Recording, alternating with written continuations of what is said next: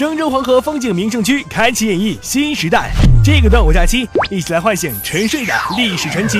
享受鲜活震撼人心的文化盛宴吧。郑东新区通报本周三好九差工地：郑州市颈肩腰腿痛郑东院区、龙翔七街便民服务中心等被评为三好工地，获得十万元奖励。国控财富大厦、融创美盛方圆等被评为九差工地，被行政处罚十万元，并进行停工整改。